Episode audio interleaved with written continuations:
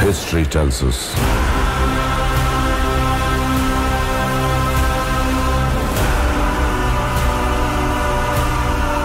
The powerful people.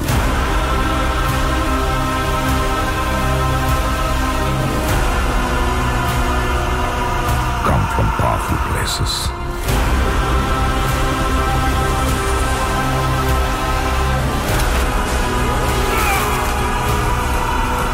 History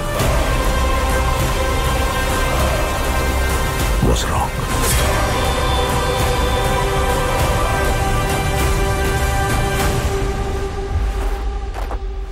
Powerful people make places